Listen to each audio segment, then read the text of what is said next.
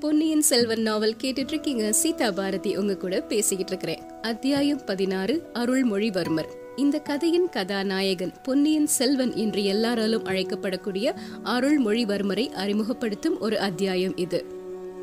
இதுக்கு முன்னாடி கதையில என்ன பார்த்துட்டு இருக்கிறோம் அப்படின்னா இளைய பிராட்டி குந்தவை தேவி வானதி மீது அதிக அன்போட இருக்கிறதும் இளவரசர் அருள்மொழிவர்மரே வந்து வானதி கிட்ட பேசியிருக்கிறதும் கூட இருந்த தோழியர் மனதுல ஒரு பொறாமைய உண்டு பண்ணிருச்சு. அப்படி இளவரசர் அருள்மொழிவர்மர் வானதி கிட்ட என்ன பேசினாரு அப்படிங்கறதையும் இளவரசர் அருள்மொழிவர்மரை பற்றி இன்னும் பல விஷயங்களையும் இப்போ தெரிஞ்சுக்கலாம். சோழ நாட்ட பராந்தக சுந்தர சோழ மன்னர் ஆட்சி செஞ்சுகிட்டு இருக்கிறாரு. தென்னாட்டுல இணையில்லாத சக்கரவர்த்தியா அவர் திகழ்ந்துட்டு இருக்கிறாரு. இந்த கதை நடக்கக்கூடிய காலத்துக்கு பன்னிரண்டு ஆண்டுகளுக்கு முன்னாடி அவர் ஆட்சிக்கு வந்தாரு. நூறு ஆண்டுகளாக சோழர்களின் கை நாளுக்கு நாள் வலுத்துக்கிட்டே இருந்தது. சோழ சாம்ராஜ்யம் எல்லா திசைகள்லயுமே பரவி வந்தது. இருந்தாலும் சுந்தர சோழர் பட்டத்துக்கு வந்த சமயத்துல தெற்கேயும் வடக்கேயும் விரோதிகள் வலுவாக இருந்தாங்க. அதுக்கு முக்கியமான காரணம் என்னன்னா சுந்தர சோழர் ஆட்சிக்கு வர்றதுக்கு முன்னாடி கண்டராதித்தர் தான் ஆட்சியில இருந்தாரு. அவர் சிவபக்தியில திளைச்சு சிவஞான கண்டராதித்தர் அப்படின்னு புகழ் பெற்றவர். ராஜ்யத்தை விரிவாக்கணும் அப்படிங்கறதுல அவ்வளோ கவனம் எடுக்கல. அவருக்கு அப்புறமா வந்த அருஞ்சயரும் ஓராண்டு காலம்தான் சிம்மாசனத்துல இருந்தாரு. இந்த காரணங்கள்னால வடக்கேயும் தெற்கேயும் நிறைய விரோதிகள் வலுப்பெற்றிருந்தாங்க. இப்போ சுந்தர சோழர் ஆட்சிக்கு வந்திருந்தாரு. பேரரசர் ஒருவருக்கு இருக்க வேண்டிய எல்லா சிறப்பான அம்சங்களும் சுந்தர சோழ சக்கரவர்த்தி கிட்ட பொருந்தி இருந்தது. போர் ஆற்றல் மிக்க சுந்தர சோழர் ஆட்சியினுடைய ஆரம்பத்திலேயே தென் திசைக்கு படையெடுத்து போறாரு. சேவூர் அப்படிங்கிற இடத்துல சோழப்படைக்கும் பாண்டிய படைக்கும் பெரும் போர் நடைபெற்றது. அந்த சமயத்துல மதுரை மன்னனாக இருந்த வீரபாண்டியனுக்கு துணை செய்யறதுக்காக சிங்கள நாட்டு அரசன் மஹிந்தன் ஒரு பெரிய படையை அனுப்பியிருக்கிறாரு. சோழர்களின் படை பாண்டியர்களின் படையையும் சிங்கள நாட்டு படையையும் சேவூர்ல முறியடிச்சிருச்சு. வீரபாண்டியன் படையிழந்து முடியிழந்து துணை இழந்து உயிரை மட்டும் காப்பாத்திட்டு போர்க்களத்துல இருந்து ஓடி தப்பிச்சிட்டாரு. ஒரு பாலைவனத்துக்கு நடுவுல இருந்த மலை குகையில ஒளிஞ்சுக்கிட்டு வீரபாண்டியன் காலம் கழிக்க ஆரம்பிச்சாரு. சேவூர் போர்ல ஈழத்துப்படை நிர்மூலமாகிருச்சு அப்படின்னு தான் சொல்லணும். இப்படி பாண்டியர்களுக்கும் சோழர்களுக்கும் எப்போ போர் நடந்தாலும் அதுல சிங்கள மன்னர்கள் தலையிட்டு பாண்டியர்களுக்கு உதவி படை அனுப்புறது கொஞ்ச காலமா வழக்கத்துல இருந்துட்டே இருந்துச்சு. இந்த வழக்கத்தை அடியோடு ஒழிக்கணும் அப்படின்னு சுந்தர சோழ சக்கரவர்த்தி நினைச்சாரு. அதனால சோழ படை ஒன்றை இலங்கைக்கு அனுப்பி சிங்கள மன்னர்களுக்கு பாடம் கற்பிக்கணும் அப்படின்னு நினைச்சாரு. அதுக்காக கொடும்பாளூர் சிற்றரசர் குடும்பத்தை சார்ந்த பராந்தகன் சிறிய வேளாண் அப்படிங்கிற தளபதியினுடைய தலைமையில ஒரு பெரிய படைய சிங்களத்துக்கு அனுப்பி வச்சாரு சுந்தர சோழர். துரதிருஷ்டவசமா அந்த சோழர் படை சிங்களத்துக்கு ஒரே தடவையா போய் சேர முடியல. அதுக்கு தேவையான கப்பல் வசதிகள் எதுவுமே இல்ல. முதல் தடவை போன அந்த சேனை முன் யோசனை இல்லாம தொடர்ந்து முன்னேற துணிந்தது. அதனால அந்த சிங்களப்படை எதிர்பாராத விதத்தில் சோழப்படையின் பகுதியை வளைச்சிருச்சு பயங்கரமான போர் நடந்தது. அதுல சோழ சேனாதிபதியான பராந்தகன் சிறிய வேளான் அவருடைய உயிரை இழந்துட்டாரு. இந்த செய்தி பாலைவனத்துல குகையில ஒளிஞ்சுகிட்டு இருந்த வீரபாண்டியனுக்கு தெரிஞ்சது. உடனே அந்த மன்னனுக்கு துணிவு வந்து திரும்பவும் பெரிய படைய திரட்டி போரிட ஆரம்பிச்சாரு. இப்போ பாண்டிய படை அதோ கதி அடைந்ததோட பாண்டியனும் உயிர் துறக்க நேரிட்டது. இந்த போர்ல சுந்தர சோழரின் முதல் புதல்வர் ஆதித்த கரிகாலர் முன்னணியில நின்று பல வீர செயல்களை செஞ்சாரு. வீரபாண்டியன் தலை கொண்ட கோப்பர கேசரி அப்படிங்கிற பட்டத்தையும் ஆதித்த கரிகாலன் பெற்றாரு. இருந்தாலும் சிங்கள மன்னன் மஹிந்தனுக்கு ஒரு நல்ல பாடம் கற்பிக்கணும் அப்படின்னு சுந்தர சோழ சக்கரவர்த்தி மட்டும் இல்லாம சோழ நாட்டு தளபதிகள் எல்லாருமே நினைச்சாங்க. அதுக்காக படையெடுத்து செல்ல ஒரு பெரிய சைன்யமும் தயாராகிருச்சு. இதுக்கு யார தலைமை வகிச்சு போகணும் அப்படிங்கிற ஒரு கேள்வி எழுந்தது. சுந்தர சோழருடைய மூத்த புதல்வர் பட்டத்து இளவரசரான ஆதித்த கரிகாலர் வட திசைக்கு போயிருந்தாரு. திருமுனைப்பாடி தொண்டை மண்டலத்துல ரொம்ப நாளா ஆதிக்கம் செலுத்திட்டு இருந்த ரெட்டை படைகளை முறியடிச்சு விரட்டி புராதனமான காஞ்சி நகரத்தை தன்னுடைய வசமாக்கணும் அப்படிங்கிற முயற்சியில ஈடுபட்டு இருந்தாரு. இந்த சமயத்துல சோழ நாட்டிலிருந்து ஈழத்தை நோக்கி படையெடுத்து போகக்கூடிய அந்த படைக்கு தலைமையேற்று செல்றது யாரு அப்படிங்கிற ஒரு போட்டி தளபதிகள் மத்தியில ஏற்பட்டது. இந்த போட்டியை அடியோட நீக்கி எல்லாரையும் சமாதானப்படுத்துற மாதிரி சுந்தர சோழ மன்னரின் இளம் புதல்வர் அருள்மொழிவர்மர் முன் வந்தாரு அப்பா பழையாறை அரண்மனையில் அத்தைகளுக்கும் பாட்டிகளுக்கும் இடையில் இத்தனை நாள் நான் செல்ல பிள்ளையாக வளர்ந்தது போதும். தென் திசை சைன்யத்துக்கு மாதண்ட நாயகனாக என்னை நியமனம் செய்யுங்கள். ஈழப் போருக்கு தலைமை வகித்து நடத்த நானே இலங்கை சென்று வருகிறேன் அப்படிங்கிறாரு அருள்மொழிவர்மர்.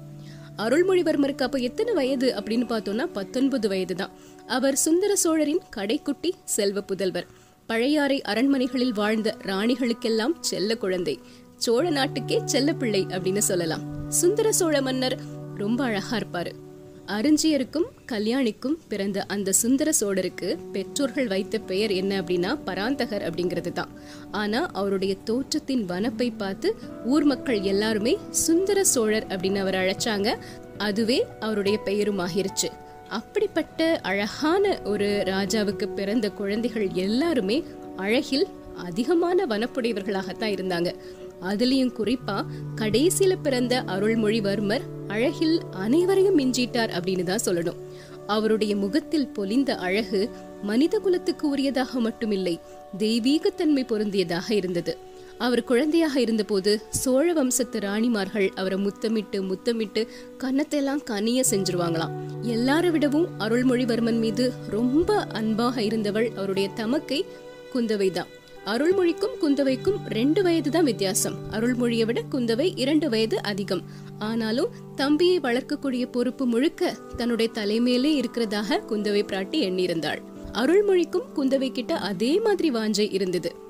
அக்கா இட்ட கோட்டை தம்பி தாண்டதே கிடையாது. இளைய பிராட்டி ஒரு வார்த்தை சொல்லிட்டா போதும். அதுக்கு மாறாக பிரம்மாவும் விஷ்ணுவும் சிவனும் வந்து சொன்னா கூட அருள்மொழிவர்மர் கேட்கவே மாட்டாரு. தமக்கையின் வாக்கு தம்பிக்கு தெய்வ வாக்கு மாதிரி இருந்தது. தம்பியினுடைய முகத்தை அக்கா அடிக்கடி உத்து உத்து பாப்பாங்களாம் விழிச்சிட்டு இருக்கும் போது மட்டும் இல்லாம தூங்கிக்கிட்டு இருக்கும் போது கூட மணிக்கணக்கா பக்கத்துல உட்காந்து பாத்துக்கிட்டே இருப்பாங்க. இந்த பிள்ளைகிட்ட ஏதோ ஒரு தெய்வீக சக்தி இருக்கு. அதை வெளிப்படுத்தி பிரகாசிக்க செய்ய வேண்டியது என்னுடைய பொறுப்பு அப்படின்னு அவங்க நினைப்பாங்க. தம்பி தூங்கும் போது அவனுடைய உள்ளங்கைகளை அடிக்கடி எடுத்து பார்ப்பாங்க. அந்த கைகள்ல உள்ள ரேகைகள் சங்கு சக்கர வடிவமாக தோன்றும். ஆஹா உலகத்தை ஒரு குடை நிழலில் புறந்திட பிறந்தவன் அல்லவோ இவன் அப்படின்னு யோசிப்பாங்களாம். ஆனா சோழ சிம்மாசனத்துல இவர் ஏறுவாரு அப்படின்னு நினைக்கிறதுக்கே இடமில்ல. இவரை விட மூத்தவர்கள் பட்டத்துக்கு உரியவர்கள் ரெண்டு பேர் இருக்காங்க. அப்புறம் எங்க இருந்து ராஜ்யம் வரப்போகுது? எந்த சிம்மாசனத்துல இவர் ஏற போறாரு? கடவுள் சித்தம் எப்படியோ யாருக்கு தெரியும்? இப்படிலாம் குந்தவை பிராட்டி ஓயாம யோசிச்சுக்கிட்டே இருப்பாங்க. கடைசியா இலங்கைக்கு அனுப்பக்கூடிய சைன்யத்துக்கு யாரு தளபதியா போவாங்க அப்படிங்கறது பற்றி விவாதம் வந்தபோது அதுக்கு சரியான ஆள் அருள்மொழிவர்மன் தான் அப்படிங்கிற ஒரு முடிவுக்கு குந்தவை வந்துட்டாங்க. தம்பி அருள்மொழி உன்னை ஒரு கணம் பிரிந்திருப்பதென்றாலும் எனக்கு எத்தனையோ கஷ்டமாகத்தான் இருக்கிறது. ஆயினும் நானே உன்னை போக செல்ல வேண்டிய சமயம் வந்துவிட்டது. இலங்கை படையின் தலைவனாக நீதான் போக வேண்டும் அப்படின்னு சொல்றாங்க குந்தவை.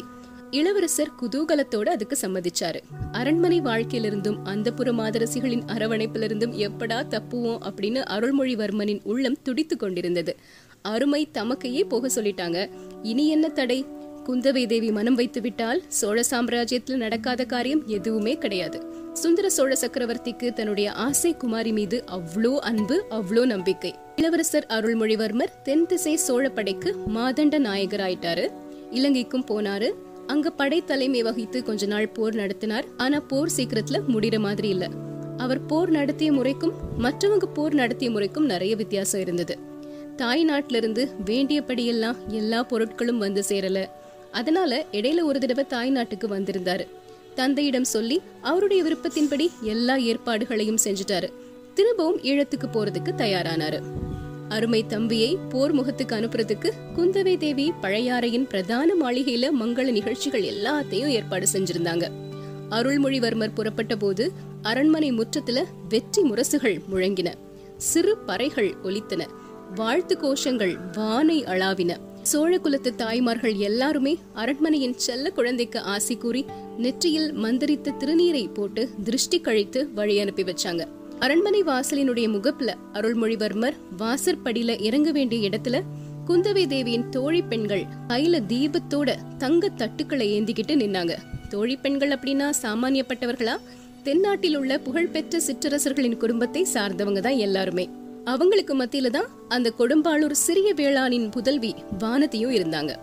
இளவரசர் கொஞ்ச தூரத்துல வர்றத பார்த்த உடனே எல்லா பெண்களுக்குமே மன கிளர்ச்சி ஏற்பட்டுருச்சு. இளவரசர் பக்கத்துல வந்த உடனே கையில ஏந்தி இருந்த அந்த தட்டுக்களை சுத்தி எல்லாருமே ஆரத்தி எடுத்தாங்க.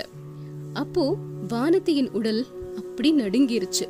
கையில இருந்த தட்டு தவறி கீழே விழுந்து டமார் அப்படிங்கிற சத்தத்தோட விழுந்துருச்சு. அடடா இது என்ன அபசகுணம்? அப்படிங்கிற எண்ணம் எல்லாருடைய மனதிலையுமே வந்தது. ஆனா தட்டு கீழே விழுந்ததுக்கு அப்புறமும் திரி மட்டும் எரிஞ்சுக்கிட்டே இருக்கிறத பார்த்த உடனே எல்லாருமே அமைதி அடைஞ்சிட்டாங்க. இது மிக நல்ல சகுனம் அப்படின்னு சொன்னாங்க. எந்த காரணமும் இல்லாம பீதியும் கலக்கமும் அடைஞ்சு தட்டை நழுவ விட்ட அந்த பெண்ணை பார்த்து அருள்மொழிவர்மர் அப்படியே ஒரு புன்னகை புரிஞ்சிட்டு மேல போயிட்டாரு. அவர் போனதுக்கு அப்புறம் வானதி மயக்கம் போட்டு கீழே சுருண்டு விழுந்துட்டாங்க. ஆஹா எப்பேற்பட்ட தப்பு செஞ்சிட்டோம் அப்படிங்கிற ஒரு எண்ணம் அவங்கள மூர்ச்சி அடைந்து கீழே விழ செஞ்சிருச்சு. குந்தவை கட்டளையிட்டதுக்கு அப்புறமா எல்லா பெண்களும் தூக்கி சென்று ஒரு அறையில மேடையில வானதிய படுக்க வச்சாங்க. குந்தவை பிராட்டி தன்னுடைய சகோதரர் புறப்படுறத பாக்குறதுக்கு கூட நிக்காம உள்ள போய் வானதிக்கு மூர்ச்சை தெளிக்க முயன்றாங்க. வாசலில் நின்ற மாதிரியே வானதி சுருண்டு விழுந்ததை பார்த்த அருள்மொழிவர்மர் குதிரை மீது ஏறுறதுக்கு முன்னாடி விழுந்த பெண்ணுக்கு எப்படி இருக்குது? மயக்கம் தெளிஞ்சுதா அப்படின்னு விசாரிக்கிறதுக்காக ஆள் அனுப்பியிருக்கிறாரு. விசாரிக்க வந்தவன் கிட்ட குந்தவை தேவி இளவரசரை இங்க வந்து பார்த்துட்டு போக சொல்லு அப்படின்னு சொல்லி அனுப்பிட்டாங்க. அக்காவினுடைய சொல்லை எப்பவுமே தட்டி அறியாத இளவரசர் அதே மாதிரியே திரும்பவும் அரண்மனைக்கு வர்றாரு. வானதியை குந்தவை தேவி மார்பின் மீது சாத்தி கொண்டு மூர்ச்சை தெளிவிக்க முயன்றுட்டு இருக்கிறாங்க இத பார்த்த உடனே அந்த காட்சி இளவரசர் அருள்மொழிவர்மனின் மனதை உருக்குற மாதிரி இருந்தது. அக்கா இந்த பெண் யார்? இவள் பெயர் என்ன? அப்படின்னு கேக்குறாரு. கொடும்பாளூர் சிறிய வேளாரின் மகள். இவள் பெயர் வானதி. கொஞ்சம் பயந்த சுபாவம் உடையவள் அப்படிங்கிறாங்க குந்தவை. ஆஹா இப்பொழுது இவள் மூர்ச்சையாகி விழுந்ததின் காரணம் தெரிந்தது. இந்த பெண்ணின் தந்தைதானே இலங்கை சென்று மீண்டும் வராமல் போர்க்களத்தில் மாண்டார்? அதை நினைத்து கொண்டாள் போலிருக்கிறது அப்படிங்கிறாரு இளவரசர். இருக்கலாம். ஆனால் இவளை பற்றி நீ கவலைப்பட வேண்டாம். நான் பார்த்துக் கொள்கிறேன். இலங்கை சென்று விரைவில் வெற்றி வீரனாக திரும்பி வா. அடிக்கடி எனக்கு செய்தி அனுப்பி கொண்டிரு அப்படின்னு சொல்றாங்க இளைய பிராட்டி. ஆகட்டும் அக்கா இங்கே ஏதாவது விசேஷம் நிகழ்ந்தாலும் எனக்கு செய்தி அனுப்புங்கள் அப்படின்னு சொல்றாரு இளவரசர். அந்த சமயத்துல இளவரசரின் அந்த இனிய குரலின் மகிமையினாலோ என்னவோ வானதிக்கு வந்து மூர்ச்சை தெளிந்து நினைவு வந்துருச்சு. அவளுடைய கண்கள் லேசா திறந்தது. இளவரசரை பார்த்த உடனே அப்படியே முகம் முழுக்க மலர்ந்துருச்சு. அவளுடைய அந்த பவள செவ்வாயில புன்னகை வந்தது. கன்னத்துல எல்லாம் குழிகள் வந்துருச்சு. உணர்வு வந்த உடனே கூடவே நாணமும் வந்தது. அப்படியே எந்திரிச்சு உட்கார்ந்துடுறாங்க. பின்னாடி திரும்பி பார்த்தா இளைய பிராட்டி மடியில தாங்கிக்கிட்டு இருக்கிறத பாக்குறாங்க. அது தெரிஞ்ச உடனே இன்னும் கொஞ்சம் அதிகமான வெட்கம் வந்துருச்சு. அந்த சமயத்துல நடந்த நிகழ்ச்சிகள் எல்லாம் நினைவுக்கு வருது. அக்கா இந்த மாதிரி செஞ்சுட்டேனே அப்படின்னு சொல்லி கண்கள்ல கண்ணீர் தழும்ப அழுறாங்க. உடனே அதுக்கு பதிலாக குந்தவை பேச ஆரம்பிக்கிறதுக்குள்ள இளவரசர் பேச ஆரம்பிச்சிட்டாரு. அதுக்காக நீ ஒன்றும் கவலைப்பட வேண்டாம் வானதி. தவறு யாருக்கும் நடக்கிறது தான் மேலும் உனக்கு அவ்விதம் நேருவதற்கு முக்கியமான காரணமும் இருக்கிறது. அதைத்தான் இளைய பிராட்டியிடம் சொல்லிக் கொண்டிருந்தேன் அப்படிங்கிறாரு. வானதிக்கு நான் காண்பது உண்மையா கேட்பது மெய்யா அப்படிங்கிற சந்தேகமே வந்துருச்சு. பெண்களை ஏறிட்டு பார்க்காமலே போகும் வழக்கமுடைய இளவரசரா என் கூட பேசுறாரு? எனக்கு ஆறுதல் மொழி கூறி தேற்றுறாரு? என்னுடைய பாக்கியத்தை என்னன்னு சொல்றது? ஆஹா உடம்பெல்லாம் புல்லரிக்குதே மறுபடியும் மயக்கம் வந்துடும் போல இருக்குதே அப்படின்னு நினைக்கிறாங்க. இளவரசர் உடனே அக்கா சேனைகள் காத்திருக்கின்றன நான் போய் வருகிறேன். நீங்கள் எனக்கு செய்தி அனுப்பும்போது இந்த பெண்ணுக்கு உடம்பு எப்படி இருக்கிறது என்றும் சொல்லி அனுப்புங்கள். தாய் தகப்பன் இல்லாத பெண்ணை நன்றாக பார்த்து கொள்ளுங்கள் அப்படின்னு சொல்லிட்டு கிளம்பி போறாரு. இது எல்லாத்தையும் குந்தவை தேவியின் மற்ற தோழி பெண்கள் மேல் மாடங்கள்ல இருந்து பலகணிகள் வழியாக பார்த்துக்கிட்டும் கேட்டுக்கிட்டும் இருக்கிறாங்க. அவங்களுடைய உள்ளங்கள்ல பொறாமை தீ கொழுந்து விட்டு எரிய ஆரம்பிச்சிருச்சு. அன்னையிலிருந்து வானதி மீது குந்தவை பிராட்டி வேற தனி அன்பு காட்ட தொடங்கிட்டாங்க. இணை பிரியாமல் கூடையே வச்சிட்டு இருந்தாங்க. எங்க போனாலும் கூட கூட்டிட்டே போறாங்க. அவங்க கற்றிருந்த கல்வியையும் கலைகளையும் கற்பிச்சுக்கிட்டு இருக்கிறாங்க. அரண்மனை நந்தவனத்துக்கு அடிக்கடி அழைச்சிட்டு போய் அந்தரங்கம் வேற பேசிக்கிட்டு இருக்கிறாங்க. அவங்க கண்ட கனவுகள் எல்லாத்தையுமே வானதி கிட்ட சொல்றாங்க. அதெல்லாம் வானதியும் ரொம்ப கவனத்தோட கேட்டுட்டே இருக்கிறாங்க. இந்த நிகழ்ச்சிகளுக்கு அப்புறமா இன்னும் நான்கே இந்த தடவை உணர்வு இழந்து மூர்ச்சை அடைஞ்சு வானதி விழுந்துட்டாங்க. அப்போல்லாம் குந்தவி பிராட்டி தகுந்த சிகிச்சை அளிச்சு திரும்பவும் உணர்வு வர வச்சாங்க. மூர்ச்சை தெளியும் போதெல்லாம் வானதி விம்மி விம்மி அழுதுட்டே எந்திப்பாங்களாம். என்னடி அசட? எதுக்காக இப்படி அழுற? அப்படின்னு குந்தவை கேட்பாங்க. தெரியல அக்கா. மன்னிச்சிருங்க அப்படின்னு சொல்லுவாங்க வானதி. குந்தவை அவளை கட்டிக்கிட்டு உச்சி மோந்து ஆறுதல் சொல்வாங்க. இதெல்லாம் மற்ற பெண்களுக்கு மேலும் பொறாமைய அதிகப்படுத்திட்டு தான் இருந்தது. அதனால குந்தவையும் வானதியும் ரதம் ஏறி ஜோதிடரனுடைய வீட்டுக்கு போனதுக்கு அப்புறமா இந்த பெண்கள் மனசுக்குள்ள இப்படிலாம் யோசிக்கிறதும் பொறாமையோட பேசிக்கிட்டு இருக்கிறதும் நியாயம்தான் இல்லையா? இதுக்கப்புறமா என்ன நடக்குது? அவங்க என்னெல்லாம் பேசிக்கிறாங்க அப்படிங்கறத தெரிஞ்சுக்கலாம்.